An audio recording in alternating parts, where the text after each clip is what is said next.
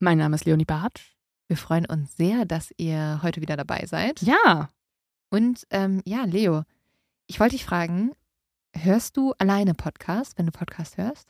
oder in einer Gruppe? Ja, oder mit deinem Partner oder mit deiner Mama oder deinem Papa oder mit irgendjemandem? Ich höre alleine und dann muss ich teilweise mithören, weil ein anderer Podcast laut in der Küche gehört wird. Ah, okay. Also ja. ich bin passive Podcast-Hörerin. Ich bin passive Hörerin von Baywatch, passive Hörerin von äh, Gemischtes Hack. Ich finde es immer total cool. Ich höre total gerne zu. Ja, Ähm, und es hält mich auch immer auf. Also ich bleibe dann länger in der Küche, als ich müsste. Ich setze mich einfach da so hin, weil ich dann so mittendrin plötzlich Mhm. total gecatcht werde.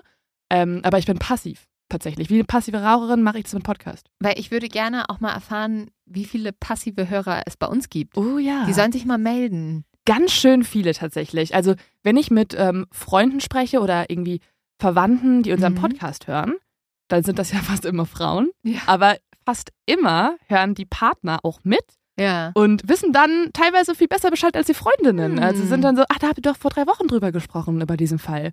Ja, und ich muss sagen, ich höre tatsächlich alleine Podcast, Mhm. empfehle dann aber oft Podcast und schicke die an Freunde oder Mhm. Freundinnen und sage, hört euch das mal an. Und ich habe eine Mission mit dieser Folge, möchte ich dir schon mal vorab sagen.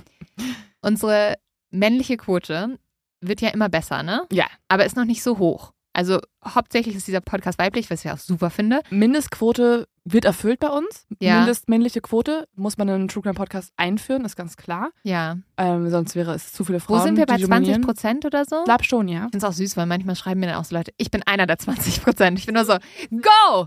Sehr gut. So stellt sich jeder männliche Hörer ever vor. Ja. Ich bin einer der wenigen Prozente.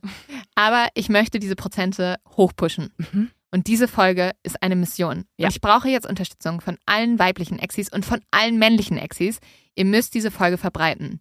Ihr müsst die an fußballbegeisterte Exis schicken. Mhm. Weil ich glaube, Fußball, also so Fußball-Exis haben wir noch nicht so. Ja, das kann ich Egal mir auch ob weiblich oder männlich. Also männliche Exis mal so in eure Fußballteams schicken. Ja. Rein, rein die Folge. Über Football haben wir schon einiges gemacht. Die haben wir schon abgeholt. Da, da haben wir schon jetzt mittlerweile hoffentlich eine Gruppe. Wollen wir jetzt jede Folge immer, also auf so eine Rand, nicht, dass die Fußballleute eine Randgruppe sind, aber auf eine generelle Gruppe in der Bevölkerung spezialisieren? Wir machen die nächste Folge dann für ähm, Lkw-Fahrer. Die fahren den ganzen, alle- die fahren sehr viel Auto Ja, rum. die stimmt, müssten stimmt. was zum Hören haben. Ja, aber dann sind alle Exis, die so einfach einen normalen Job haben, obwohl LKW-Fahrer ist ja auch einen normalen Job, aber so alle unsere Stammhörer sind irgendwann so, äh, sorry? Hallo? Nee, nur eine Folge geht es ja um LKW-Fahrer. Ja, okay. da, da, da machen wir alle Bemerkungen noch immer so für die. So zwischendrin sind wir auch so, hallo, aufpasse, nicht einschlafen, Nicht ihr zu sehr an den, den- Straßen. Ja. Und wenn du da gerade links überholen willst mit so einem Ja. fetten, langsamen LKW, don't do it. Du nervst nur alle hinter dir, fahr schön auf deiner Spur. Ja. Ich nenne es immer Schildkrötenrennen. Ich hasse das, wenn ein, jetzt machen wir heute schon die Folge, ne? Ich war auch gerade so, es ist extrem ein LKW-Fahrer abgedriftet. Eigentlich ist das die Fußballfolge. Ja, okay. Ich, also ich möchte wirklich, dass die sich so auf so Dorffußballplätzen, dass darüber geredet wird. Mhm. Ich hätte auch gerne so Videos, wie Leute die empfehlen, so auf dem Fußballplatz. Also Okay, ich, ich okay. möchte wirklich, dass das ein, Du willst Bewegung Beweise wird. bekommen. Ja. Du forderst jetzt unsere Hörerinnen und Hörer auf. Ich fordere Einsatz. Wir sind die Schiedsrichterin auf dieser Seite hier und ihr müsst jetzt mal Einsatz zeigen. Ihr müsst diese Folge weiter kicken. Und ähm, Ich habe gerade Angst, dass wir die 80 Prozent unserer weiblichen Zuhörerinnen schon längst verloren haben. Die haben so einfach das Handy so an ihren Freund weitergegeben. Mhm. Also go. du bist gemeint heute. Es ist für dich. Ich will passiv heute Aber sein. nein, es geht auch um Mord und Totschlag. Es ist ein spannender Fall, Mhm. aber ein Fall, wo ich Hoffnung habe, dass wir ein bisschen an unserer Quote arbeiten. Sehr gut, okay. Aber vorher, um jetzt auch alle abzuholen, die, die nicht in Klischees denken oder auch neu dazugekommen sind, Ja. weil ähm, durch unseren Aufruf diese Folge an sie weitergeleitet wurde, Wir haben in diesem Podcast immer eine Rubrik, die nicht vergessen werden darf. Manchmal Nein. vergesse ich sie, aber ich arbeite auch an mir in diesem Podcast, Mhm. dass ich sie nicht vergesse, wie zum Beispiel jetzt gerade. Also sehr stolz auf mich, Lynn. Es gibt eine Rubrik, die nennt sich Zu dumm zum Verbrechen, wo wir etwas sehr, sehr Dummes erzählen, was Verbrecher getan haben. Ja, und diesmal hat sich jemand bei mir gemeldet, direkt von der besten Quelle, die wir haben könnten. Das ist nämlich eine Polizistin. Oh.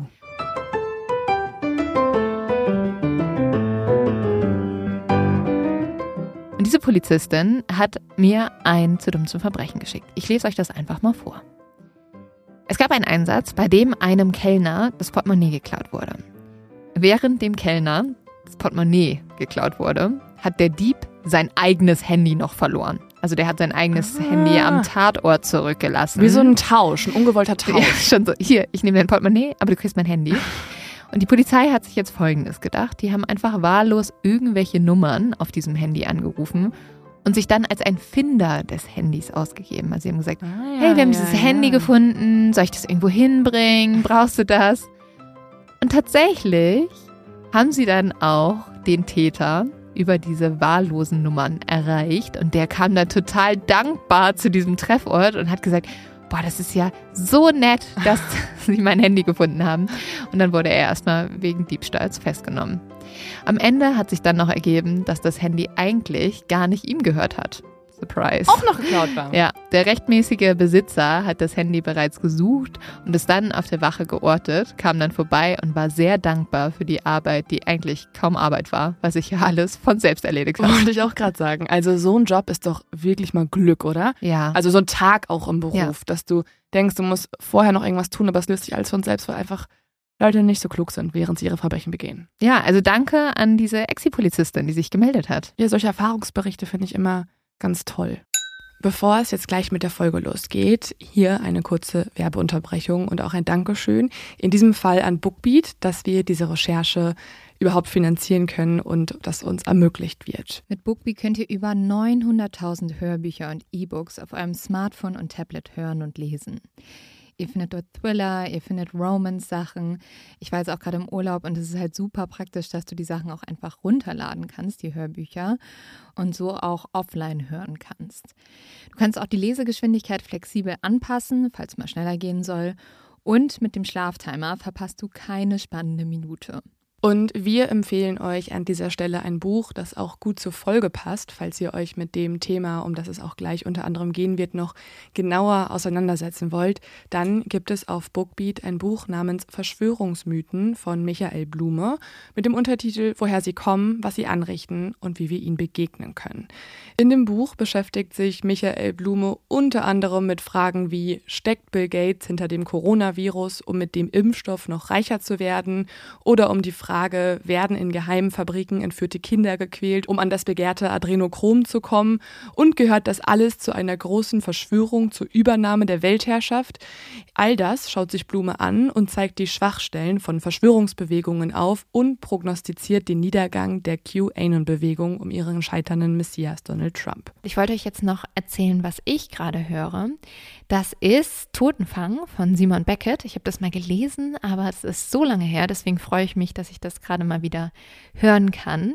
Und zwar geht es darum, dass ein Toter in einem abgelegenen Mündungsgebiet in Essex angespült wird. Und die Wasserleiche ist stark verwest, Hände und Füße fehlen, das Gesicht ist nicht mehr zu erkennen. Aber die Polizei ist sich sicher, sie wissen, wer es ist. Es gibt nämlich einen jungen Mann aus dem Ort, der seit Wochen verschwunden ist. Und alles deutet eigentlich auf einen Selbstmord hin. Aber jetzt gibt es jemanden, der zweifelt. Das ist der forensische Anthropologe Dr. David Hunter. Nämlich am nächsten Tag wird ein Fuß geborgen und Dr. David Hunter ist sich sicher, dieser Fuß gehört zu einer anderen Leiche. Und kurz darauf treibt ein weiterer Toter im Wasser. Also ihr merkt, hier ist viel los und äh, Simon Beckett schreibt auch einfach sehr, sehr toll. Also kann ich gut empfehlen. Wir haben auch noch was für euch. Ihr könnt Bookbeat jetzt 60 Tage lang kostenlos testen und erhaltet Zugang zu über 900.000 Büchern. Dafür gebt entweder den Code MordOfX bei der Anmeldung ein oder meldet euch direkt auf bookbeat.de-mordofx an. Also bookbeat.de-mordofx. Einfach dort anmelden. Alle Infos dazu findet ihr wie immer auch in den Show Notes. Ja, ich auch. Macht sehr viel Spaß. Und jetzt müssen wir aber mit diesem Fall starten, weil wir haben ihn ja schon groß angekündigt Mhm. und freuen uns natürlich, dass den jetzt auch ganz viele neue Hörer und Hörerinnen hören werden. Los geht's.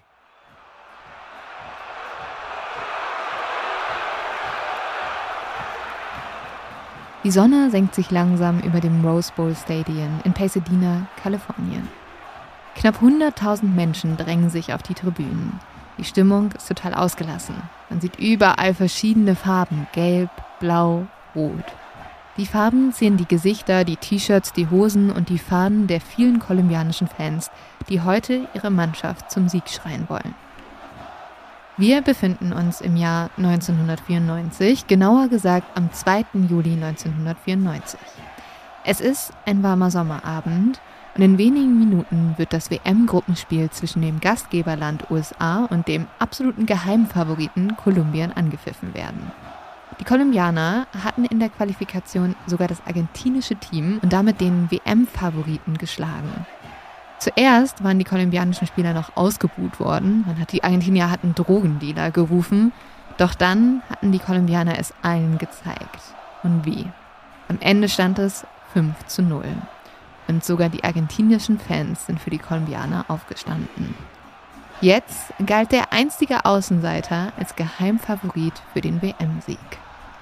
Ganz Kolumbien sitzt heute vor dem Fernseher. Das ganze Land ist aufgeregt, denn heute muss ein Sieg her. Denn nur der hält die Chance auf das Achtelfinale am Leben. Von beiden Seiten klingen Gesänge, es knistert in der Luft und der Anpfiff ist nur wenige Minuten entfernt. Ein paar Meter unter den steilen Tribünen des Rose Bowl in den Katakomben, wo man das Singen und Rufen nur dumpf hört und das Licht nur leicht durchkommt, herrscht konzentrierte Stimmung. Die Spieler richten ihre Trikots, sie stecken die Schienbeinschoner in die Stutzen und schnüren ihre Schuhe nochmal richtig fest. Aber die Stimmung könnte hier in den Katakomben nicht unterschiedlicher sein zu der Stimmung der Fans, die in der Sonne voller Vorfreude singen. Die Kolumbianer sind traumatisiert von den letzten Tagen. Nach der Auftaktniederlage gegen Rumänien spielten sich im Teamhotel grausame Szenen ab. Das ganze Team erhielt Morddrohungen. Die Telefone der Spieler klingelten durchgehend. Einmal war am anderen Ende sogar eine selbsternannte Hexe, die alle Gott. Spieler verflucht hat. Woher haben die denn alle die Nummern von denen? Ja, die wurden wahrscheinlich weitergegeben. Diese Hexe hat die Männer dafür verflucht, dass sie das erste Spiel der WM verloren haben. Bei einem von ihnen scheint der Fluch Früchte getragen zu haben. Als der Abwehrspieler Chanto Herrera den Besprechungsraum der Mannschaft betritt, warten bereits alle auf ihn. Viele ernste Blicke treffen den jungen Mann. Sein Trainer informiert ihn, dass er dringend seine Familie anrufen müsse. Der junge Mann nimmt den Hörer in die Hand. Dann wird er leichenblass. Am Telefon erfährt Chanto, dass sein Bruder zu Hause in Medellin ermordet wurde. Was? Waren das Fans? Das weiß man nicht genau. Ich muss eh sagen, dass in diesem Fall die Quellenlage sich teilweise extrem unterschieden hat und es eh schwierig war, Sachen nachzurecherchieren, weil zu dieser Zeit die Korruption in Kolumbien so groß mhm. war, dass vieles anders übertragen wurde. Mhm. Zum Beispiel wird hier teilweise auch davon gesprochen, dass er gar nicht ermordet wurde, sondern dass der Bruder in einem Autounfall gestorben ist. Shanto selber spricht aber in einem Interview davon, dass sein Bruder ermordet wurde. Deswegen habe ich das übernommen. Okay. Man weiß aber nicht genau die Hintergründe. Man weiß nur, dass Chonto sofort seine Tasche packen will und zurück nach Kolumbien fliegen will. Aber der Teamkapitän Andres Escobar hält Chonto auf. Er erklärt Chonto, dass sein Land ihn brauche. Diese WM sei die einzige Chance, die die Kolumbianer jemals auf den Titel einer Weltmeisterschaft hätten. Und noch nie war Kolumbien so gut. Noch nie war ein eigentlich kaputtes Land so euphorisiert. Kolumbien geht es eigentlich sehr schlecht. Zu Hause herrscht ein Krieg zwischen den Drogenhändlern und der Regierung. Gewalt beherrscht das Land. Täglich kommt es zu Straßenschlachten, zu Bombenanschlägen und zu Morden. Die Menschen sehnen sich nach einem Sieg, nach Hoffnung und nach Mut. Und tatsächlich, Andres, der Kapitän, schafft es durch seine einfühlsame Art, Shonto zum Bleiben zu überreden. Der Teamkapitän wird die ganze Nacht nicht von Shontos Seite weichen. Ich habe dir hier ein Foto mitgebracht von Andres Escobar, weil er ist tatsächlich die Person, um die unsere heutige Folge geht. Beziehungsweise es sind sogar zwei Fotos. Magst mhm. du ihn mal beschreiben? Also auf einem Foto ich glaube sogar auf beiden, wenn ich genauer hinschaue, ja. trägt er einen Vokuhila. Genau, das ähm, war zu der Zeit mega modern. Mhm. Braune Haare, hat eher ein längliches Gesicht, mhm.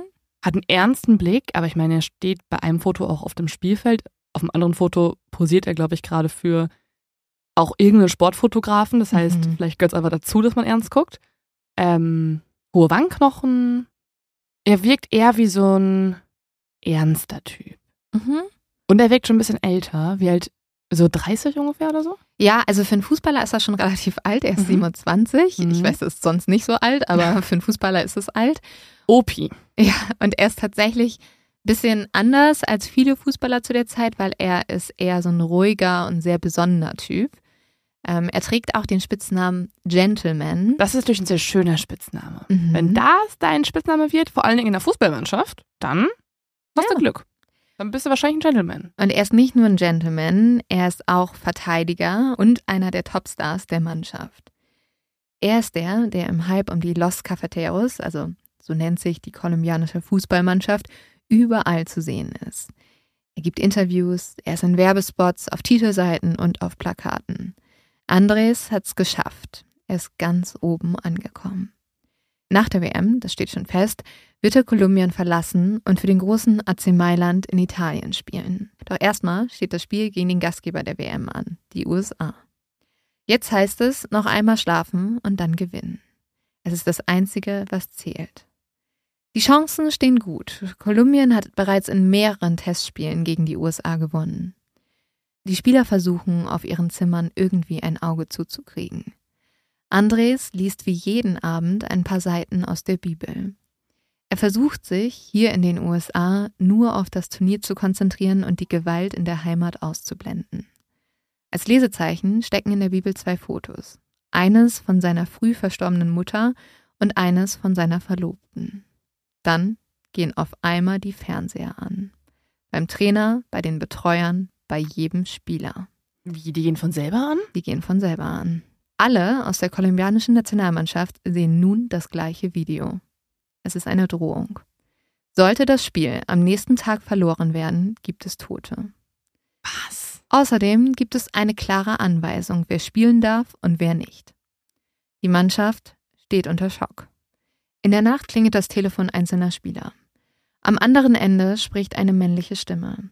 Wir töten deinen Sohn und vergewaltigen deine Frau. Ihr dürft nicht verlieren. Wir finden euch, wir bringen dich und deine ganze Familie um, wenn ihr verliert. Was geht denn da ab? Also, Ja. klar, 1994, wahrscheinlich waren die Sicherheitsvorkehrungen höchstwahrscheinlich noch nicht so wie Mhm. heutzutage und haben sich hoffentlich auch nach solchen Vorfällen dann auch geändert und das hat vielleicht auch dazu beigetragen. Aber das ist ja mega gruselig, auch die Tatsache, dass da irgendwer auf die Technik zugreifen kann von dem Hotel, wo Mhm. hochrangige Sportler sich aufhalten bei einer WM. Das wird ja nicht irgendeine Absteige sein, das ist ja ein offiziell ausgewähltes Hotel. Und irgendwer darf dann da die Fernseher manipulieren und kriegt das hin? es sind ja auch viele Leute dabei, ne? Du weißt ja nicht, wer da vielleicht bestochen wurde von irgendwelchen Leuten, die die Mannschaft betreuen oder was weiß ich was. Es ist so, dass die Wettmafia ein sehr großes Interesse daran hat, dass gewisse Spiele gewonnen werden oder bestimmte Spieler auftreten, weil Wetten abschließen, vor allem auf Fußballspiele, ist zu dieser Zeit in Kolumbien ein sehr lukratives Geschäft. Und deswegen kommen jetzt auch diese ganzen Drohungen. Also es geht den Leuten gar nicht nur um Ehre für ihr Land und den Sieg, sondern es geht um Geld, die sie mit diesen Wetten. Es geht wie immer eigentlich um Geld. Und die Drohungen sind klar und sie sind unmissverständlich. Aber für einen Rückzug ist es jetzt auch zu spät. Am nächsten Tag rollt der Ball und die Spieler müssen dabei sein. Einer sagt später über die Momente vor dem Spiel, es war wie eine dunkle Hand, die in unsere Psyche eingreift. Das kolumbianische und amerikanische Team stehen in den Katakomben des Stadions. Gleich geht es los. Während die Amerikaner nur für Ruhm und Ehre kämpfen, ist es für die Kolumbianer ein Spiel um Leben und Tod. Die Mannschaft in gelben Trikots tritt konzentriert auf das Feld. In ihrem Kopf läuft ein Gedanke in Dauerschleife. Wir müssen gewinnen, es ist unsere letzte Chance. Von den Tribünen klingt Jubel von allen Seiten für die 22 Spieler und Schiedsrichter. Bei den Kolumbianern sind ernste Blicke zu erkennen, als sie sich zur Nationalhymne leidenschaftlich die Hand auf ihr Herz pressen. Anpfiff. Die Fans beider Seiten machen von Sekunde eins an Stimmung. Ein aufgeblasener Fußball wird über die Tribüne immer wieder in die Luft gestoßen und bahnt sich seinen Weg durch die Fahnen. Vom Abtasten kann nicht die Rede sein. Beide Mannschaften haben in der ersten halben Stunde große Chancen auf den Führungstreffer. Chancen, die an jedem anderen Tag wohl reingegangen wären. Aber heute ist alles anders. Die Angst hat sich als dritter Player in das Spiel eingeschlichen. Das Spiel ist trotz fehlender Treffer sehr spannend. Ein Tor scheint in der Luft zu liegen. Und dann Riesenchance für Kolumbien. Der Ball geht an den Pfosten und prallt einem kolumbianischen Stürmer vor die Füße. Der Torhüter ist schon geschlagen. Der Spieler schießt aufs Tor. Aber ein amerikanischer Verteidiger klärt gerade noch so auf der Linie. Wenige Minuten später. Schneller Ballgewinn der USA. Auf einmal kommt ein Stürmer nach einem Doppelpass frei vor das kolumbianische Tor. Aus fünf Metern schießt er den Ball ins lange Eck am Torhüter vorbei und trifft nur den Pfosten. Die 35. Minute. Flanke der USA in den kolumbianischen Strafraum. Eigentlich eine ungefährliche Situation. Kein amerikanischer Stürmer ist in der Nähe des Balles. Kolumbiens Abwehrstar Andres Escobar setzt jetzt an, um den Ball wegzuschlagen. An der Strafraumkante erwischt er den Ball mit dem Fuß und lenkt ihn Richtung des Tors. Jubel, Ekstase. André Escobar hat getroffen. Nur leider in das falsche Tor. Oh nein, Eigentor, obwohl er Eigentor. noch nicht mal in einer gefährlichen Situation war. Es steht jetzt 1-0 für die USA gegen Kolumbien. Das Stadion bebt. Die amerikanischen Spieler jubeln. Die Kolumbianer verschlagen die Hände über den Kopf. Manche sinken zu Boden. Andres neunjähriger Neffe verfolgt das Spiel vor dem Fernseher und sagt zu seiner Mutter, Mama, sie werden ihn umbringen. Seine Mutter versucht ihn zu beruhigen. Du wirst nicht wegen solcher Fehler umgebracht. Auf dem Platz herrscht Fassungslosigkeit, vor allem bei Andres. Nur Gott weiß, warum ich dieses Eigentor geschossen habe, wird er nach dem Spiel über die 35. Minute sagen. Es ist das wohl schicksalhafteste Eigentor in der Geschichte des Sports. Es sind noch 55 Minuten zu spielen, doch die Los Cafeteros, wie die Nationalmannschaft auch genannt wird, ist völlig baff. Die USA spielen sich in einen Rausch, schießen das 2 zu 0 und fast auch noch per Fallrückzieher das 3 zu 0. Der kolumbianische Anschlusstreffer in der 90. Minute kommt zu spät. Abpfiff. Kolumbien verliert mit 1 zu 2. Die Spieler verlassen im schnellen Schritt das Feld. Auf den Tribünen herrscht Jubel auf der einen, Tränen auf der anderen Seite. Es ist aus mit dem Geheimfavoriten, es ist aus mit der Hoffnung, es ist aus mit der goldenen Generation. Oh Gott, vor allem haben sie ja jetzt Angst um ihr Leben. Also es ist, finde ich, auch so unglaublich, dass ein Spiel, ein Fußballspiel, bedeutet, dass du um dein eigenes Leben bangen musst. Es gibt mir auch irgendwie so einen Gladiatoren-Vibe, mm. weißt du? Ja. Vor allem, für mich fühlt sich das an wirklich wie so eine, wie so ein Film, dass die auf dieses Spielfeld gehen und sie fürchten um ihr Leben und niemand weiß es. So, die weinen und die Leute denken, ach, die können nicht verlieren oder die ärgern sich irgendwie ja. so. Naja, die haben halt Todesangst. Die erwarten, dass jetzt gleich irgendwas passiert. Die Spieler fahren jetzt zurück nach Kolumbien. Hier ist die Stimmung aufgeheizt. Auf einer Pressekonferenz versucht der Nationaltrainer die Wogen zu glätten. Niemand weiß, was auf die Mannschaft nun zukommt. Er kündigt seinen Rücktritt an und auch Andres ergreift das Wort. Es ist nicht nur eine schlimme Zeit wegen des Fehlers, den ich gemacht habe, sondern auch, weil wir die Erwartungen an uns nicht erfüllen konnten, sagt er. Die Euphorie ist verflogen. Andres kehrt zurück nach Medellin. Er ist ein Kind der Straße. Andres kommt aus der Stadt, aus der auch der berüchtigte Drogenbaron Pablo Escobar stammt, der für viel Leid in Kolumbien verantwortlich ist. Täglich gibt es fast 2000 Schießereien. Es explodieren Bomben und Menschen werden entführt. Medellin ist eine arme Stadt. Die meisten Menschen leben hier in eng aneinander gebauten Baracken und haben kaum Geld, ihre eigenen Kinder zu ernähren. Andres kommt nicht wie die meisten seiner Mitspieler aus einem sogenannten Barrio, also einer armen Gegend. Er ist eines der wenigen Kinder in Kolumbien, die in einer Art Mittelschicht aufwachsen. Der 1,84 Meter große Mann mit dem damals sehr modischen Fokuhila, wie du schon richtig beschrieben hast, war gut in der Schule, gut im Fußball und hätte statt der Profikarriere auch einfach studieren können. Entschied sich dann aber für den Fußball und wurde schnell zum Gesicht seiner Generation. Andres hat in seiner Karriere nie ein Eigentor geschossen.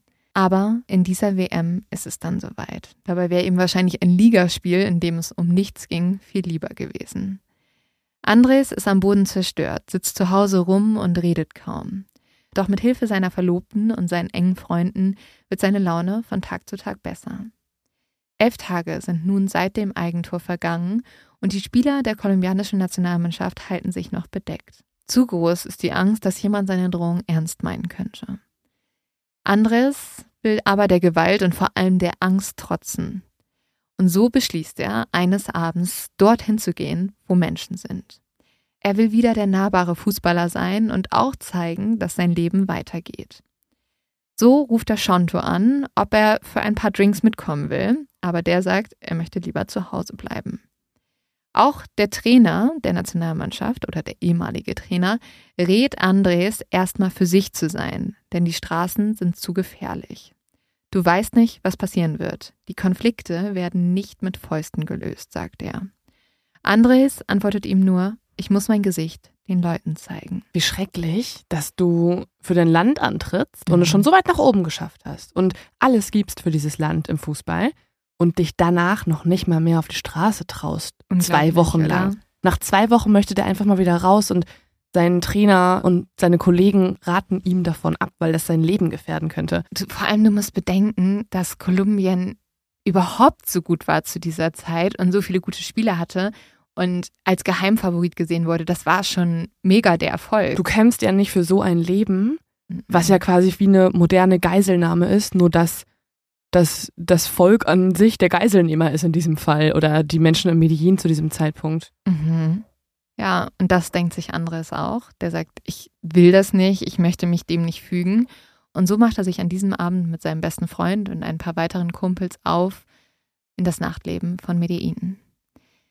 Überall sind glühende Neonlampen, viele Menschen sind auf der Straße, hupende Autos sind zu hören und man sieht lachende Gesichter. Es ist ein lauer Sommerabend und die Schmach aus den USA scheint für einen kurzen Moment vergessen. Nach einem gemeinsamen Essen will die Gruppe noch in eine Disco. Dort angekommen ist Andres Anfang noch schüchtern, aber je mehr er trinkt und je lauter die Musik wird, desto mehr lockert er auf.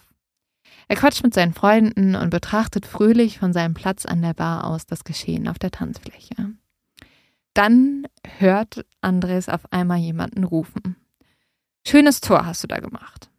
Ist ja irgendwie abzusehen gewesen, dass jemand an diesem Abend Andres provozieren wird.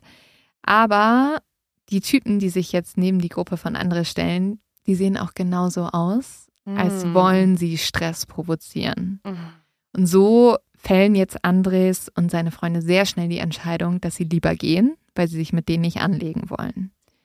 Vor allem ist es wahrscheinlich aber auch eher eine vornehmende Gegend, in der die unterwegs sind, oder? Also so ein Top-Spieler ist ja wohl auch eher ein gut verdienender Mann. Aber trotzdem denken die sich jetzt, okay, wir wollen keinen Stress, wir gehen lieber. Und ähm, ja, Andres und seine Freunde beschließen jetzt nach Hause zu fahren. Die verabschieden sich dann vor der Disco und alle laufen zu ihren Autos, die halt auf so einem großen Parkplatz überall verteilt stehen. Doch die Typen aus dem Club scheinen nicht aufgeben zu wollen. Sie laufen jetzt Andres hinterher und beschimpfen ihn weiter. Andres sitzt eigentlich schon in seinem Auto, doch dann hat er genug. Diese zwei Typen nerven ihn einfach und er kann es nicht mehr hören, weil ja, die beschimpfen ihn und die machen sich über ihn lustig, die machen sich über sein Eigentor lustig und so steigt er aus. Es entsteht jetzt ein Streit und Andres wird dabei durchgehend beleidigt. Irgendwann hat er genug und stellt sich einfach vor diese zwei Männer und sagt, es war ehrlich einfach nur ein Fehler. Doch dann taucht ein weiterer Mann mit einer Pistole auf. Von hinten schießt er sechsmal auf Andres. Laut Zeugenaussagen habe er bei jedem der Schüsse Goal, also Tor, gerufen. Im Alter von 27 Jahren stirbt Andres Escobar auf dem Weg ins Krankenhaus an seinen Schussverletzungen. Oh Gott. Boah, das, also es ist so sinnlos. Es ist einfach es bringt nur sinnlos. Nichts. Also Mord ist immer sinnlos, aber also was? Das ist ja einfach nur eine verspätete Rache. Wofür? Dass ein Sportturnier ähm, nicht gewonnen wurde. Das ist doch nur verrückt. Ja, und um zu verstehen, warum es so weit kommen konnte, warum Andres Escobar vielleicht sogar wegen eines Eigentors erschossen wurde, warum dieses Team so viele Drohungen bekommen hat, müssen wir uns eigentlich erstmal die Rolle vom Fußball in Kolumbien anschauen. Und das kann man sich eigentlich nicht anschauen, ohne sich einen gewissen Mann genau mm. anzuschauen. Und das ist Pablo Escobar. Aber die sind nicht verwandt, oder? Nein, ich muss sagen, als ich das erste Mal von dem Fall gehört habe, war ich mir eigentlich ziemlich sicher, dass die verwandt sind, weil was für ein großer Zufall ist Die das. kommen beide aus Kolumbien, heißen beide Escobar mit Nachnamen. Die sind bestimmt Brüder. ja, aber die kannten sich auch. Ah ja, Und okay. ähm, Andres, das werde ich gleich noch erzählen, war auch öfters bei Pablo. Also diese Überlegung war gar nicht so weit entfernt, ehrlich Mhm. gesagt. Aber sie sind nicht verwandt, nicht mal irgendwie entfernt. Sie haben einfach nur den gleichen Nachnamen. Man muss aber sagen, tatsächlich war aber Pablo Escobar auch schon tot, als Andres ermordet wurde. Ah, okay. Wir machen jetzt aber eine kleine Zeitreise. Ich nehme dich mit zurück ins Kolumbien der frühen 60er Jahre, also vor der WM noch. Und stell dir jetzt einfach vor, du bist jetzt in eine Zeitmaschine getreten und trittst wieder raus und jetzt bist du in Kolumbien der 60er Jahre.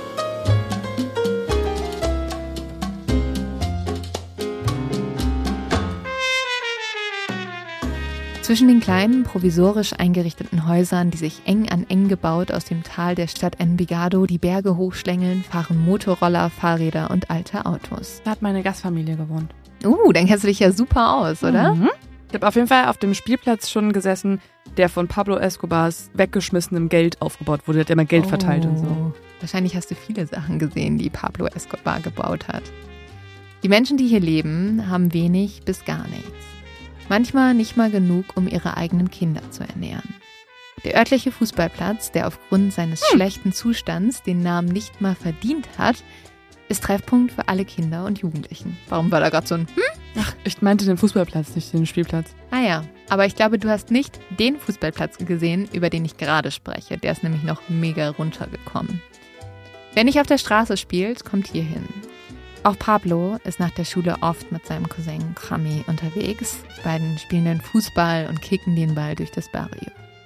Eines Tages, Pablo ist gerade in der Pubertät, hat er einen Gedanken, der nicht nur sein Leben, sondern das von Millionen Menschen weltweit verändern wird.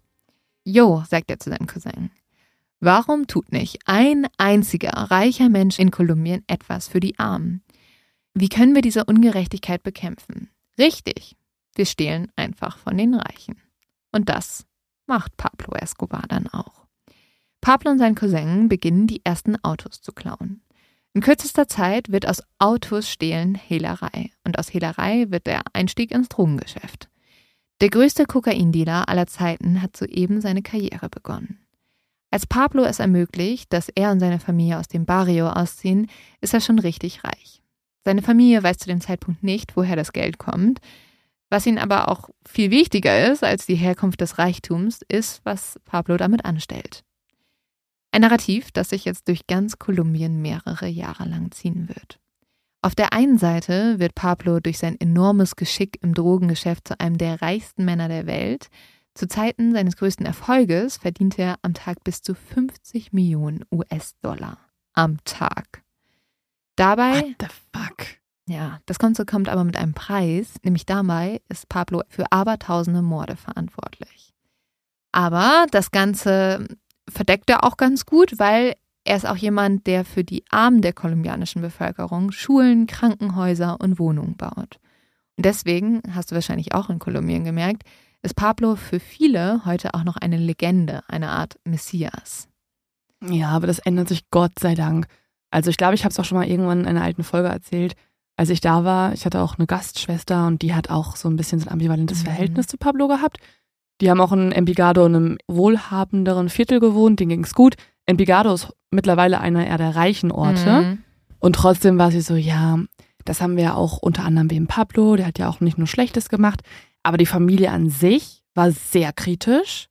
Und in der Zeit, wo ich da war, wurde auch zum Beispiel die Hacienda Nápoles, also wo Pablo dann später ja auch wohnt, vom Ferienort, das war so ein Tourismus-Freizeitpark, wo man Wasserrutschen runterrutschen konnte Ja. und die Hippos von Pablo noch angucken konnte, der wurde auch geschlossen, glaube ich. Das Mhm. war 2017, als Mhm. ich da war, oder 16.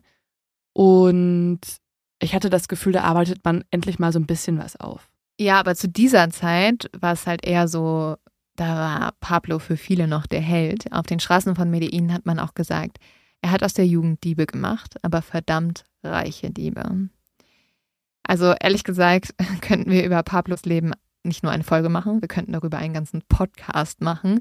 Ja. Und deswegen werde ich mich jetzt auch hauptsächlich auf Pablos Liebe zum Fußball konzentrieren. Und tatsächlich ist diese Liebe sehr, sehr groß, nämlich von Beginn an, noch vor seinem internationalen Durchbruch, bitte in Anführungsstrichen sehen, steckt Pablo Geld in seine Nachbarschaft. Und in erster Linie in den Fußball. Also passend, dass du auch den Fußballplatz gesehen hast, Leo. Weil Pablos Schwester hat schon gesagt, dass die ersten Schuhe, die Pablo jemals getragen hat, Stollenschuhe waren, also Fußballschuhe und dass er angeblich auch in Stollenschuhen gestorben ist. Mhm. Ja, ich meine, es hat ja auch einen Grund, warum Fußball in so vielen Ländern beliebt ist. Du kannst Mhm. halt überall Fußball spielen. Mhm. Du brauchst einfach nur einen Ball und dann kannst du auch provisorisch die Tore irgendwie noch bauen oder einzeichnen und es ist ein Sport, da musst du nicht unglaublich viel Geld für haben und Pferde züchten oder ja, ein Stadion auf Eis legen. So, es ist einfach ähm, ein Sport, der überall funktioniert und auch einfach in den armen Vierteln von Kolumbien. aber Pablo zeichnet jetzt nicht nur ein paar Linien, nein, er baut einen richtigen Fußballplatz mit richtigem Rasen, mit Toren und Flutlicht und das macht er als allererstes in seinem Heimatbarrio. Und die Eröffnung ist dann auch eine riesige Feier. Pablo hält eine Rede und hunderte Menschen danken ihm. Im Schein des Flutlichts schießt der Mann, der in seiner Karriere tausende Menschen umbringen lassen wird, den ersten Ball in die Mitte des Platzes. Diese Szene wird sich jetzt in den nächsten Jahren immer wieder wiederholen. Pablo wird mit seinem Cousin durch die Republik fahren und Fußballplätze bauen. In den 70er und 80er Jahren wird der Drogenbaron wegen Aktionen wie dieser zu einem Star in Kolumbien. Aber die Liebe zum Fußball ist nicht die einzige gütige Gabe für Pablo. Mitte der 80er Jahre trägt seine Arbeit Früchte. Viele der besten Spieler des Landes kamen schon immer aus den ärmeren Vierteln. Dadurch, dass sie nun deutlich bessere Möglichkeiten haben, bessere Plätze, dass in ihre Entwicklung investiert wird, sind jetzt einige Spieler richtig gut geworden und schaffen den Sprung in den Profifußball. Das Problem ist aber, eigentlich ist Kolumbien eher unattraktiv für die Spieler. Wer gut ist, geht jetzt schnell ins Ausland, weil da kann man viel mehr Geld verdienen. Das trifft sich gut mit einem anderen Problem, welches aber Pablo hat, weil mittlerweile ist er nicht nur der größte Drogendealer Kolumbiens, sondern auch auf der ganzen Welt. Und er pflegt enge Kontakte zu jeder großen Mafia und verschifft sein Kokain quer über den Globus. Das heißt aber auch, dass ein Mann, der an die 50 Millionen Dollar am Tag verdient, sein Geld irgendwo waschen muss. Und das lässt sich ja unglaublich gut mit seiner Liebe zum Fußball verbinden. Pablo kauft jetzt nicht nur ein, sondern gleich zwei Vereine. Den Stadtverein aus Medellin und Atletico Nacional. Also heute auch übrigens noch einer der größten Fußballvereine. Nacional ist einer der größten Vereine im Land und nun fest in der Hand von Pablo Escobar. Mit dem neuen Geld im Verein können gute Spieler gekauft werden und der Erfolg von Nacional nimmt jetzt stetig zu. Und ein Hoffnungsschimmer dieses Teams ist der junge Verteidiger namens Andres Escobar. Auf dem von Spiel zu Spiel voll werdenden Tribünen ist jetzt auch häufig El Patron zu sehen. Pablo Escobar. Wirklich wie der inoffizielle Präsident, ne? Ja, Steht der auf den Tribünen und guckt sich seine Mannschaft an, die er mit blutigem Geld finanziert. und genauso wie Pablo Escobars Karriere nach oben geht, geht auch der kolumbianische Fußball nach oben. Neben Pablo steigen weitere große Kartelle in Vereine ein und der Begriff Narco-Soccer wird geboren. Ein Mitglied des Kali-Kartells sagt später über diese Zeit, am Anfang war es einfach ein schönes Spielzeug. Doch irgendwann wollte jeder, dass sein Spielzeug das Beste ist. Es ist ein bisschen dieses Phänomen, du hast zu viel Geld und du musst es irgendwo hinpacken, weil nur das Geld rumliegen zu haben, ist ja auch ein bisschen langweilig. Und du magst Fußball gerne. Und dann macht es natürlich total Sinn, dass du dir eine Mannschaft kaufst. Und dann kriegt aber jeder die Ambition und den Ehrgeiz, dass seine eigene Mannschaft die beste sein soll. Naja, und ähm, du hast dann halt auch die Situation, dass sich nicht nur Fußballteams sozusagen auf dem Spielfeld bekriegen, sondern ganze Drogenkartells. Ja, stellvertretend. Ne? Also die Fußballer bekriegen sich nur mit dem Ball, aber stellvertretend steht das für ganze Konflikte in der Bevölkerung. Ja, also das ist ja komplett verrückt. Also natürlich, wenn das Kali-Kartell gegen Pablo Escobar spielt, ist natürlich jeder Seite extrem wichtig zu gewinnen. Mhm. Die Drogenbarone sind dafür bekannt, bei illegalen Wetten Millionenbeträge auf ihre eigenen Teams zu setzen. Und bei Millionenbeträgen hört der Spaß dann halt ziemlich schnell auf. Die Kartelle fangen an, die Spiele zu schieben. Als Pablos Team aus Medellin 1989 gegen America de Cali spielt, ist Medellin der haushohe Favorit. Doch am Ende gewinnt America de Cali durch ein paar sehr fragwürdige Entscheidungen des Schiedsrichters. Mhm. Und auch hier gibt es Konsequenzen. Noch im Stadion befiehlt Pablo Escobar seiner rechten Hand, Sicario Popeye, den Schiri zu finden. Keine 48 Stunden später wird der Schiedsrichter auf einem Parkplatz erschossen. Gott, das ist ja einfach lebensgefährlich, deiner Leidenschaft danach zu gehen, Fußball zu spielen. Ja, vor allem, du hast wahrscheinlich gar keine große Wahl, ne? Also bei dem Schiedsrichter stand wahrscheinlich einen Abend vor das Kali-Kartell vor der Tür. Du, also dieser Sport ist einfach lebensgefährlich geworden.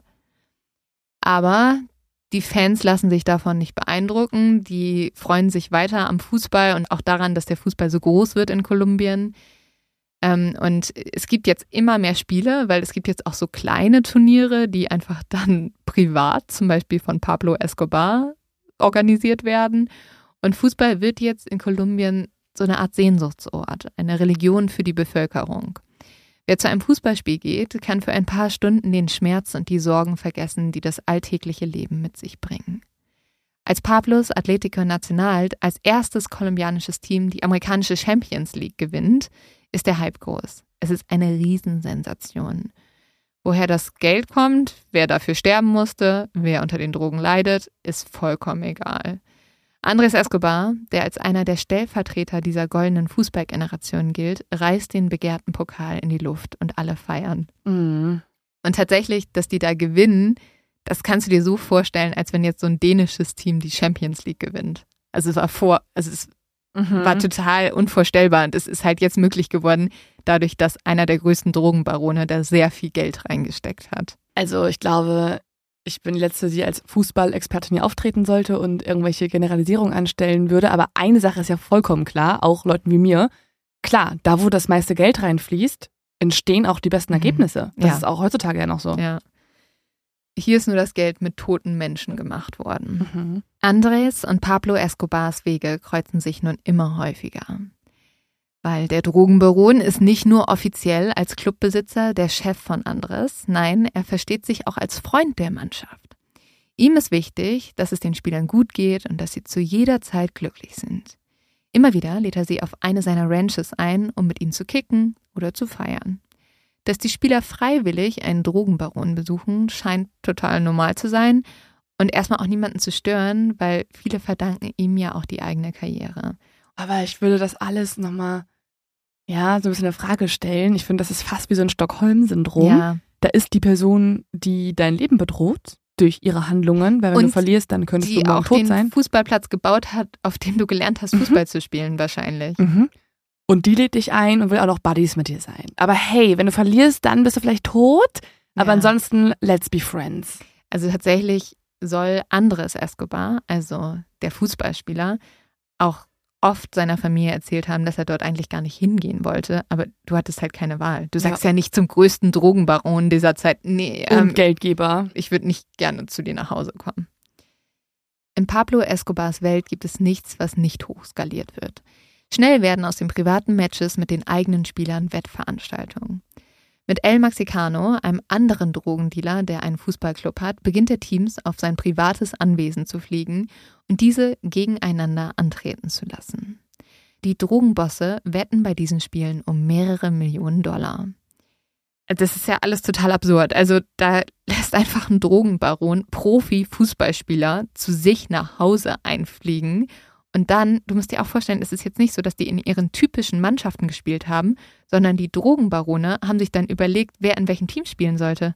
Das ist so, als wenn jetzt hier irgendwie, keine Ahnung, die Abu Shakas sich mal kurz Bayern München holen würden und sagen, nee, also wir mischen jetzt mal Bayern München Genau. und Dortmund durch. Wir setzen das äh, so zusammen, wie wir das Ja. spannend finden. Ja. Eine Frau darf auch mal mitspielen. Hier hast du mal eine Chance. Mein Cousin auch noch, weil der wollte schon immer Fußballprofi sein. Also die haben da wirklich gemacht, was sie wollten und die Spieler waren wie Marionetten für die. Ja, ja, es ist alles wie ein Spiel.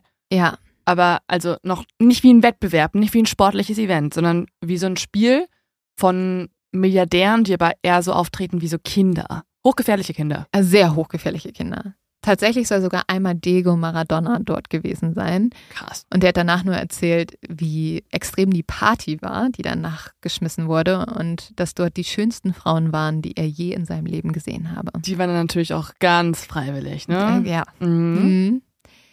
Pablo hat Kolumbien fest im Griff. Alle seine Gegner sind entweder geschmiert oder wurden getötet. Doch ein neuer Feind, mit dem Pablo nicht gerechnet hat, mischt sich nun auch ein. Ein fairer Wettbewerb. Ja, die USA. Wirklich, ne? Ja, Ja, die und USA. damit kommt der faire Wettbewerb in diesem Fall. Wieso der faire Wettbewerb? Naja, halt einen, wo du nicht manipulieren kannst, dass dir ein Spieler geschickt wird und du einen Schiedsrichter bestechen kannst. Aber, Hoffentlich. aber es geht jetzt nicht um das Fußballspiel, sondern es geht darum, dass die USA Ah, okay. anfängt, Pablo für seine Drogengeschäfte anzugreifen. okay, okay. Aber das also zeigt FBI natürlich quasi. auch, warum dieses Spiel am Anfang so bedeutend war. USA gegen Kolumbien. Das ist Mm. natürlich auch noch auf einer ganz anderen Ebene eigentlich auch noch ein Krieg, der sich auf diesem Spielfeld zugetragen hat. Ja, das ist so ein Fall mit sehr vielen Metaebenen. Also auf jeden Fall. sehr viele Spiele symbolisieren nicht nur pures Gewinn und puren Nee. Verlust, sondern auch nochmal ganz viel mehr für verschiedene Menschen. Ja. Die USA hat jetzt nämlich ein großes Problem damit, dass so viel Drogen nach vor allem Florida geschifft werden. Und sie wollen jetzt die Wurzeln bekämpfen. Das Weiße Haus schließt mit der kolumbianischen Regierung also ein Auslieferungsabkommen ab und das Hauptziel ist Pablo Escobar. Dieser gibt jetzt aber an seine Leute ein klares Mantra aus. Lieber ein Grab in Kolumbien als ein Gefängnis in den USA. Also egal was, Pablo Escobar möchte nicht an die USA ausgeliefert werden. Dafür denkt er sich jetzt einen Trick aus. Überall in den Straßen hängen jetzt Plakate, wo sein Gesicht drauf ist. Man könnte jetzt natürlich denken, weil er gesucht wird. Nein, es sind keine Fahndungsplakate. Stattdessen ist Pablos Taktik jetzt folgendes. Er stellt sich zur Wahl für das Repräsentantenhaus Kolumbiens auf, weil Politiker haben in den meisten Ländern eine Immunität, wenn sie im Amt sind. Also wenn er ein Politiker ist, Mhm. kann er nicht ausgeliefert werden. Und tatsächlich, sein Plan geht vorerst auf. Durch einen großen Wahlkampf und sein eh schon gutes Image in Teilen der ärmeren Bevölkerung wird er gewählt und genießt somit Immunität. Dass allerdings ein Drogenbaron auf einmal im Repräsentantenhaus sitzt, ist dann doch einigen Politikern in Kolumbien ein Dorn im Auge. Und tatsächlich schafft es der Justizminister, dass Pablo ausgeschlossen wird. Kannst du dir vorstellen, was mit diesem Justizminister passiert? Oh nein, wird auch noch umgebracht? Ja, wenige Tage später ist der Justizminister tot. Und das ist jetzt der Startschuss eines blutigen Krieges zwischen Pablos Kartell und der Regierung Kolumbiens. Es kommt zu Bombenattentaten, zu Entführungen, zu Ermordungen und Chaos auf den Straßen. Das Ganze soll Druck auf die Regierung ausüben, damit das Auslieferungsabkommen mit den USA abgeschafft wird. Es sind grausame Zeiten mit vielen Toten, viel Zerstörung und viel Verzweiflung. 1985, das musst du dir jetzt vorstellen, Leo, stürmt Pablo Escobar den Justizpalast und lässt elf Mitglieder des obersten Gerichts hinrichten. Der lässt einfach die komplette Legislative umbringen. Der ist so, ihr seid gegen mich, dann sterbt ihr halt. Hm. Ja, es ist einfach, ähm, der hat alles nur Kontrolle. Ja. Die Macht komplett. Und das ist, ich fand es eh schon spannend. Das fand ich auch immer spannend bei Narcos, ähm, der Serie über Pablo Escobar, wie man aus sowas noch herauskommen soll als Land. Also wenn jemand so viel Power hat, so viel Geld hat, so viele Leute unter sich hat und dann auch noch die Gewalt auf seiner Seite und die skrupellosen Mörder, Auftragskiller und so weiter, wie will man da noch gegen angehen als ein Land wie Kolumbien? Es geht nur mit Hilfe von einem noch stärkeren Land wie den USA. Es geht sonst gar nicht mehr. Oder ich hoffe dann immer so, dass die untereinander sich so sehr bekriegen, Ja, dass sie das Problem Kolumbien. selbst lösen Ja. quasi.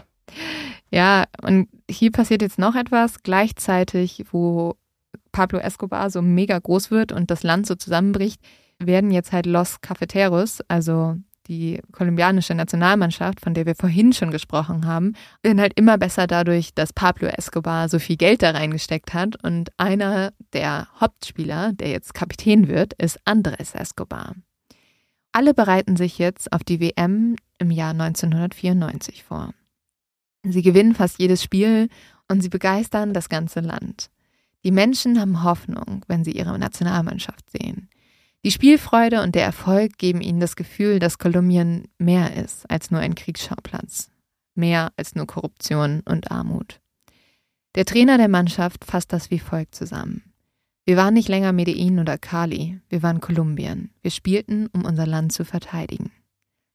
Währenddessen schließt jetzt Pablo Escobar ein Deal mit der Regierung ab. Das Auslieferungsabkommen mit den USA wird außer Kraft gesetzt. Stattdessen geht Pablo ins Gefängnis. Das ist aber nicht irgendein Gefängnis. 1991 geht er in das luxuriöse Privatgefängnis La Catedral. Ähm, das hat er sich selbst bauen lassen. Ich habe dir ein paar Fotos mitgebracht. Ja. Ähm, ja, und er ist so geil, weil er stellt sich so als Märtyrer dar. Er sagt mhm. auch noch so, als Reaktion auf die Politik des Friedens und die Stärkung der Justiz durch den Präsidenten und sein Kabinett bin ich bereit, so viele Jahre im Gefängnis zu verbringen wie nötig, um zum Frieden meiner Familie und zum Frieden Kolumbiens beizutragen. Und dafür baue ich mir eine mega schöne Villa mit wunderbaren Garten und toller Aussicht ja. und nenne es einfach Gefängnis. Ja, also tatsächlich hat er dort einfach Leibwächter, er führt aus dem Gefängnis weiter seine Drogengeschäfte und er lässt sich dort auch einen eigenen Fußballplatz bauen. Er durfte doch das Gefängnis auch manchmal verlassen, oder? Äh, die haben ihn safe halt mal rausgeschmuggelt, aber das weiß ich. Ich dachte, das war wirklich einfach nur wie so eine. Nee, ja, also offiziell war es schon Gefängnis. Mhm. Und immer wieder besuchen in diesem Gefängnis Pablo Escobar auch Spieler der Nationalmannschaft. Dort essen und trinken sie mit ihm und auch Andres ist dabei. Er hat auch hier wieder keine Wahl. Aber diese Treffen passieren meistens im Geheimen, dann irgendwann kriegt die Presse aber davon mit und tatsächlich erwischen sie den Torwart der Nationalmannschaft, wie er gerade aus dem Gefängnis kommt von Pablo Escobar. Und das wird dann zum riesigen Medienskandal. Und so bemerkt auch nach einem Jahr die Regierung, was sich wirklich in Pablos Gefängnis abspielt. Wie? Das ist gar kein Gefängnis? Ja. Wie, wie, der hat da einen Fußballplatz? Wie, der führt seine Drogengeschäfte vor allem von da aus weiter. Und so kommt es, dass jetzt eigentlich die kolumbianische Regierung gerne Pablo Escobar in ein normales Gefängnis verlegen will. Ja, als sie dann dort ankommen und das Pablo vorschlagen, ist er natürlich nicht begeistert und die Wachen, wo eigentlich die Regierung dachte, dass die Pablo Escobar da halten, nehmen dann die Leute als Geiseln, die Pablo Escobar eigentlich ähm, in das andere Gefängnis bringen wollen und Pablo schafft es zu fliehen.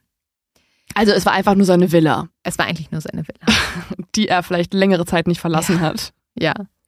Und selbst auf der Flucht denkt Pablo immer noch an seinen geliebten Fußball. So erinnert sich zum Beispiel Papé, dass als die einmal nachts in einem Wald waren, die sich dort, die haben sich eigentlich versteckt vor halt dem Militär, das kolumbianische Militär, das eigentlich Pablo Escobar überführen wollte. Und die waren eingekreist, die haben sich jetzt hinter so einem Busch gekauert und Popeye, der hatte so ein Maschinengewehr und war total bereit, jetzt gleich auf die Leute zu schießen. Pablo hatte kein Maschinengewehr, der hatte so ein Radio, also so ein Radio, das man überall mit hinnehmen konnte und das hatte die ganze Zeit ans Ohr gedrückt. Und auf einmal flüsterte dann Escobar, Popeye, Popeye, Popeye.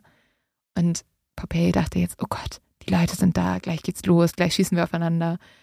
Und dann schaut er Pablo an, Pablo lacht nur und sagt, Kolumbien hat ein Tor geschossen. Also selbst auf der Flucht mhm. hat Pablo immer noch die Spieler der Nationalmannschaft verfolgt. Er ist einfach der treueste Fan, den man sich vorstellen kann. So ein fußballbegeisterter, so toller Mann. Ja. Mit der Weltmeisterschaft vor der Tür werden die Spieler jetzt zu Botschaftern eines ganzen Landes. Nach innen und außen symbolisieren sie Freude und Frieden. Die Gewalt scheint während der 90 Minuten, in denen ihr Team in gelben Trikots und blauen Hosen ihr Bestes gibt, keine Rolle mehr zu spielen. Die Mannschaft tritt mutig, offensiv und spektakulär auf. Sie begeistern einen ganzen Kontinent. Der Nationaltrainer Francesco Maturana erinnert sich. Als sie Fans und Spielen gesehen haben, haben sie gesagt, ja, das sind wir, das ist unser Team. Wir haben ihre Leidenschaft entfesselt. Und das ist wirklich so. Wenn man auf die Tribünen jetzt schaut, dann sieht man fröhliche kolumbianische Fans, die in Nationalfarben geschminkt sind, die singen, die tanzen und die diese schwierige Zeit des Landes irgendwie vergessen. Ja, ich finde das auch total schwierig, weil im Grunde ist es ja auch jetzt die erste Chance, dass man Fußball wirklich mit gutem Gewissen konsumieren möchte, wenn man weiß, alle halten alle zusammen, da bekriegen mhm. sich nicht die Kartelle untereinander. Da wird hoffentlich niemand durch Korruption gezwungen, sich für eine Seite zu entscheiden. Und dann wissen viele aber einfach nicht, dass da nachts noch angerufen wurde und die Leute bedroht wurden. Ja, tatsächlich wird jetzt Pablo Escobar nicht mehr so lange Einfluss auf den Fußball nehmen, weil er wird 1993 auf seiner Flucht erschossen. Ein halbes Jahr vor der WM ist Pablo Escobar also gestorben. Frieden ist jetzt trotzdem nicht in Sicht. Ganz im Gegenteil, damals sind super schlimme, blutige Machtkämpfe jetzt ausgebrochen. Die Kartelle, die Paramilitärs und die Staatsmacht, die haben sich alle bekriegt, weil jeder die Lücke füllen wollte, die Pablo hinterlassen hat. Wir machen eine kurze Werbeunterbrechung und bedanken uns bei unserem Werbepartner Coro, weil wir so diese Recherche finanzieren können. Und Coro bin ich auch sehr dankbar, weil äh, Coro begleitet uns oft auf unseren Recherchereisen. Wir sind da ja immer in ganz Deutschland unterwegs und ich finde, da braucht man immer so ein paar Snacks, damit man nicht ein bisschen ja, schlechte Laune auf der Autofahrt kriegt. Und ich liebe da die Linsenchips. Ich bin ja nicht so ich bin nicht so der süße Mensch wie Leo. Leo isst da immer diese ganzen Energy Balls und so. Ich liebe, liebe, liebe wirklich diese Linsenchips. Und ich habe jetzt auch gesehen, es gibt so gesalzene Edamame und so. Das finde ich auch richtig gut. Und bei Koro gibt es ja sowieso eigentlich alles. Also mein Kaffee kommt daher, mein Apfelsaft. Ich habe jetzt auch rausgefunden, die haben richtig schönes Geschirr. Also das ist wirklich, wirklich sehr, sehr schön. Also das sind alles Sachen, die ihr bei Koro kriegen könnt gibt aber auch sehr praktische große Verpackungsgrößen. Falls ihr euch mal gefragt habt, warum Lebensmittel nämlich grundsätzlich in so winzigen Packungsgrößen abgefüllt werden und dadurch total viel Plastikmüll entsteht, dann hat Coro da eine andere Antwort. Denn das hat sich Coro auch gefragt und hat deshalb angefangen, Handel neu zu denken. Bei Coro gibt's nämlich wirklich leckere und haltbare Lebensmittel in effizienten Großverpackungen und dadurch entsteht insgesamt weniger Verpackungsmüll. Und falls ihr es auch mal austesten wollt, dann seid ihr bei Coro richtig. Es gibt dort nämlich über 1200 Produkte, ein Mix aus konventionellen als auch biologischen Produkten. Und ihr könnt unseren Code einsetzen. Damit spart ihr 5% auf das gesamte Coro-Sortiment. Und der Code ist Mord auf X. Einfach alles zusammengeschrieben und groß. Mord auf X, das einfach unter www.corodrogerie.de einlösen bis zum 31. Dezember 2024 und dann 5% auf alles sparen. Natürlich nochmal alle Infos in der Folgenbeschreibung. Andres kriegt davon aber gar nicht so viel mit. Er ist kurz vor der WM eigentlich sehr glücklich. Er hat diesen möglichen Wechsel nach Europa und er ist auch frisch verlobt und ja, er schöpft vor allem Motivation aus den Dingen, die vor ihm liegen. Doch dann ist der Traum vom WM-Sieg schnell wieder vorbei. Schuld daran ist unter anderem Andres Eigentor. Wenige Wochen später wird er auf dem Parkplatz erschossen. Ganz Kolumbien ist total entsetzt und auch traurig über den Tod von Andres. Die Menschen können das gar nicht glauben, die sind fassungslos, weil dieser schreckliche Mord mhm. ist für sie halt auch das Ende von irgendwie Fußball als positiven Zufluchtsort, als ein Ort, der eigentlich nicht von Gewalt ja, geprägt war. Wo man auch mal eine Stunde, 90 Minuten, Leute, ich bin nicht dumm, wo man auch mal 90 Minuten alles vergessen konnte. Ja. Und sich nur auf so eine simple Sache wie Fußball konzentriert. Auf wer macht das Tor rein und wer nicht. Aber irgendwie hat halt der Tod von Andres Escobar mhm. gezeigt, dass das halt nicht so war. Mhm. Also eigentlich das, was die Fußballer schon die ganze Zeit wussten, dass immer was anderes mitgespielt hat. Dass es immer nicht nur um Fußball ging, sondern dass es auch um Politik ging, dass es darum ging, ja, mhm. dass die richtigen Leute gespielt haben. Da hieß es dann immer, du spielst heute nicht, weil wir haben darauf gewettet und so, weißt du? Und das alles kommt jetzt zum Vorschein und deswegen sind die Leute so schockiert und so traurig. Tatsächlich sollen auch 120.000 Menschen bei der Beerdigung von Andres Escobar gewesen sein. Boah, was? Wo äh, ist denn so viel Platz? Ja, das ist verrückt. Also die ganze Stadt war voll. Tatsächlich sind aber viele Leute nicht mehr ins Stadion gegangen, weil mhm. für sie war jetzt Fußball nicht mehr positiv. Die große Frage, die ich dir ja immer noch nicht wirklich beantwortet habe, ist Andres Escobar aber jetzt wirklich wegen seines Eigentors gestorben? Ja, und wer sind seine Mörder? Also kommt es hier zu einem Prozess oder ist das wie bei so vielen Verbrechen in Kolumbien in diesen Jahren einfach mal irgendeine Schießerei und dann geht das Leben weiter? Nein, es kommt tatsächlich zum Prozess. Es wurde nämlich von Zeugen ein Kennzeichen gesehen mhm. von dem Fahrzeug, mit dem die Männer geflohen sind. Und dieses Kennzeichen ist auf die Gaillon-Brüder zugelassen. Beide sind bekannte und mächtige Drogendealer, die früher unter Pablo Escobar gearbeitet haben, sich dann aber noch zu seinen Lebenszeiten gegen ihn verschworen haben. Mhm. Doch als Täter wird Umberto Munoz Castro von der Staatsanwaltschaft angeklagt. Es ist der Bodyguard und Fahrer der Brüder gewesen. Laut Popeye sagt man sich im Gefängnis, dass die Gaillon-Brüder die Staatsanwaltschaft bestochen haben, um selbst nicht in den Ermittlungen aufzutauchen. Cool. Also geht's genauso weiter wie vorher. Ja. Juhu. Die Gaillon-Brüder sollen selbst große Summen Geld verloren haben, weil sie im WM-Spiel auf den Sieg von Kolumbien gewettet hatten. Dafür gibt es jetzt keine konkreten Beweise, dass sie deswegen Andres Escobar umgebracht haben, außer dass sie ja auch Goal geschrien haben, ne? Also Tor. Ja, und was hat er denn sonst angestellt? Er war ja danach elf Tage erstmal zu Hause. Ja, es hätte auch halt einfach sein können, also das ist die andere Theorie, dass es tatsächlich einfach ein Streit war. Also dass es so Mm. eskaliert ist. Ja, aber warum eskaliert es wohl elf Tage, nachdem genau dieser Spieler ein Eigentor macht? Ja, es ist, also viele Leute haben auch gesagt, dass der Tod von Andres Escobar einfach gezeigt hat, wie es wirklich in diesem Land zuging. Also dass du einfach wegen einem Wortwechsel umgebracht werden konntest. Das, also ich glaube ja auch, dass ein Streit vorher auch ein Auslöser war für Mhm. so erhitzte Gefühle.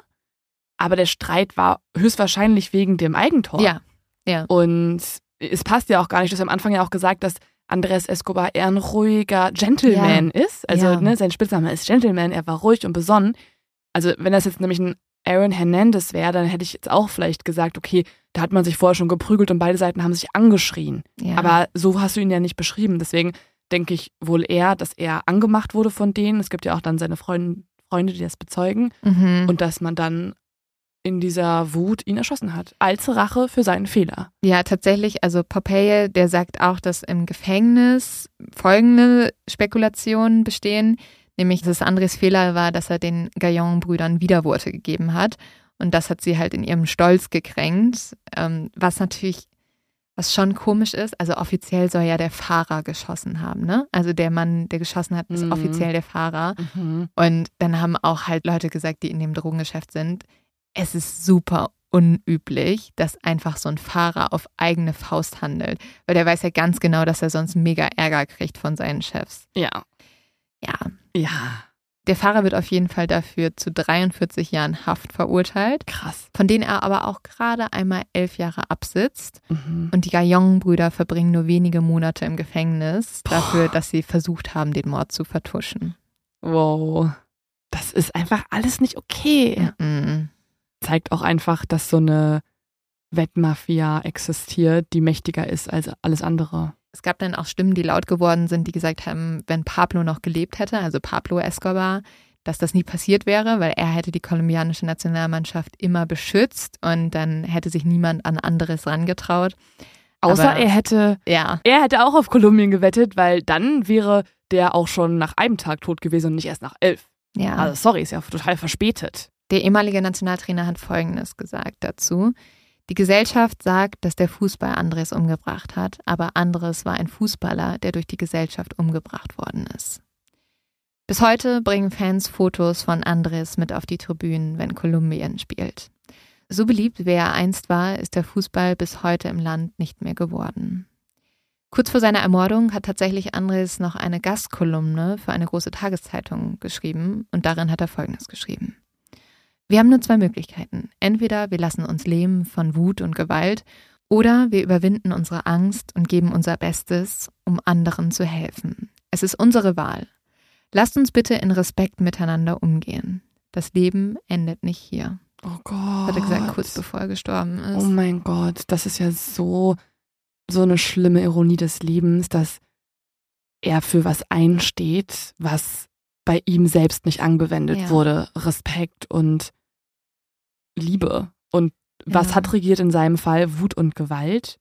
Und sein Leben wurde Ja. beendet. Aber eine Sache hat Andres Escobar auf tragische Weise dann doch geschafft. Nämlich am Ende hat er in der Trauer um seinen Tod sein Land mehr vereint, als es jeder Sieg getan hätte.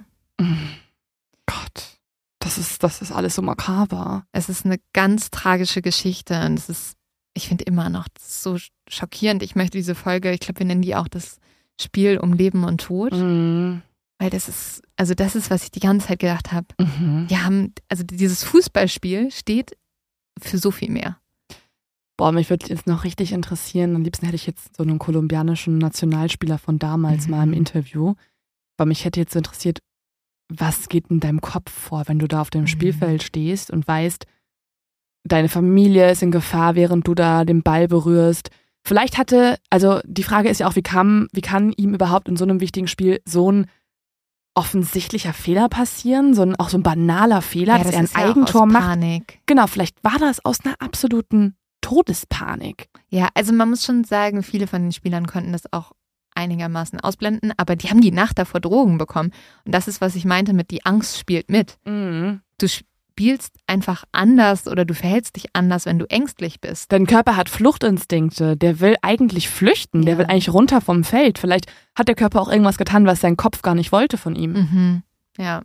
Ja, also Uh. viele Leute haben ja diskutiert, dass es die Wettmafia war. Das Mhm. glaube ich eher nicht. Also ich glaube wirklich, wie wir gesagt haben, dass es durch diesen Streit ausgelöst wurde. Aber natürlich auch, weil diese zwei Drogendealer ihn provoziert haben, weil sie wahrscheinlich über dieses Tor sauer waren. Ich kann mir schon vorstellen, dass die Gaillon-Brüder hohe Summen auf das Spiel gesetzt haben und das ihre Wut nochmal bestärkt hat. Also Mhm. klar geht es denen wahrscheinlich auch so um die Ehre Kolumbiens, so wir müssen weiterkommen und es der Mhm. Welt zeigen und so und so eine ganz große Verzweiflung da irgendwie auch vorhanden Ich ist. glaube, es geht schon hauptsächlich um Geld. ja, aber dann, Ja. Ja, ich dachte halt, dass die halt Mhm. schon provoziert wurden. Also Andres eigener Bruder hat auch gesagt, er glaubt nicht, dass Andres umgebracht wurde wegen dieses Tors. Er glaubt, dass Andres umgebracht wurde, weil das die Zustände in diesem Land waren. Wenn du in einen Streit geraten bist in der Bar, konntest du am Ende des Abends erschossen werden.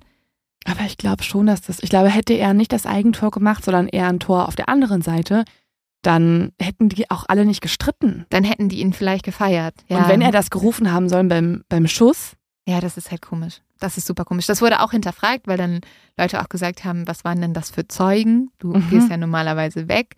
Aber es war halt auch vor einer Bar. Also, dass das jemand mitbekommen hat, ist jetzt nicht unwahrscheinlich. Mhm.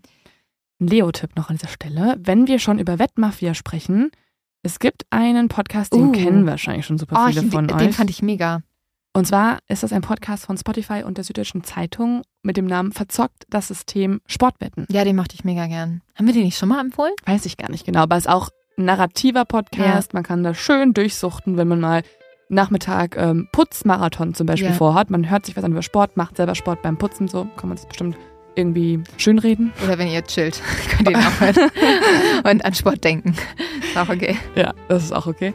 Ähm, ja, und dann bin ich mal wieder einfach schockiert nach dieser Folge, was es auf der Welt Unglaublich, oder? gibt. Lynn, ich glaube, es wird langsam Zeit, Mhm. dass wir True Crime ist immer unsere Leidenschaft und unsere, Ja. unser Hauptjob und ich Bitte sag jetzt das nicht, alles. dass Sport unsere Leidenschaft wird, weil ich kann schon mal sagen, nein. Das wollte ich nicht sagen. Was Okay. denkst du da von mir? Ich bitte dich. Sorry, das höchste der schon. Gefühle ist mein zehnminütiges Pamela Reif Dance Workout Ja, mit Barbie-Songs. super. Ich brauche aber trotzdem was Positives. Wir müssten mal so einen Liebesroman schreiben oder so. Irgend sowas mit halt schönen Stories, ne? Oder wir machen einen Laber-Podcast. Und in dem Laber-Podcast dürfen wir aber nicht negative Ereignisse in der Welt besprechen. Schreibt uns doch mal, über was für schöne Dinge wir sprechen könnten. Und wir haben schon zu Anfang der Folge gesagt, das ist eine Folge, die ihr euren Freunden, euren männlichen Freunden empfehlen könnt. Weil wir wollen die exi-männliche Quote steigen. Mhm. Und das ist, glaube ich, eine Folge, damit kriegen wir die. Damit catchen wir die. Weil alle wissen, Fußball ist für Männer. Genau. wir denken hier in Stereotypen. Genau. Nein, Und nächste Woche reden wir über einen Koch-Crime. ja, für uns dann. Nein, aber ich, weißt du so, für alle, gut, dann sagen wir nicht für Männer, aber für alle Sportbegeisterte. Dann Genau. kriegt ihr, und vielleicht steigert damit sich automatisch die Männerquote. Ganz zufällig. Ganz Nicht zufällig. beabsichtigt oder auf Klischees ausgelegt. Ja, Ja, ne, finde ich super. finde ich gut. Okay, und damit, ihr Lieben, schön, dass ihr dabei wart. Bis nächste Woche. Bis Wir nächste freuen uns Woche. auf euch. Folgt uns auf Social Media und bewertet auch immer gerne diesen Podcast. Das ist, Positiv. das ist unsere Art. Positiv. okay. Danke, dass ihr dabei Prost, wart. Cheers und bis nächste Woche. Ciao, ciao. Ciao, ciao, ciao, ciao. Ciao, ciao, ciao. ciao.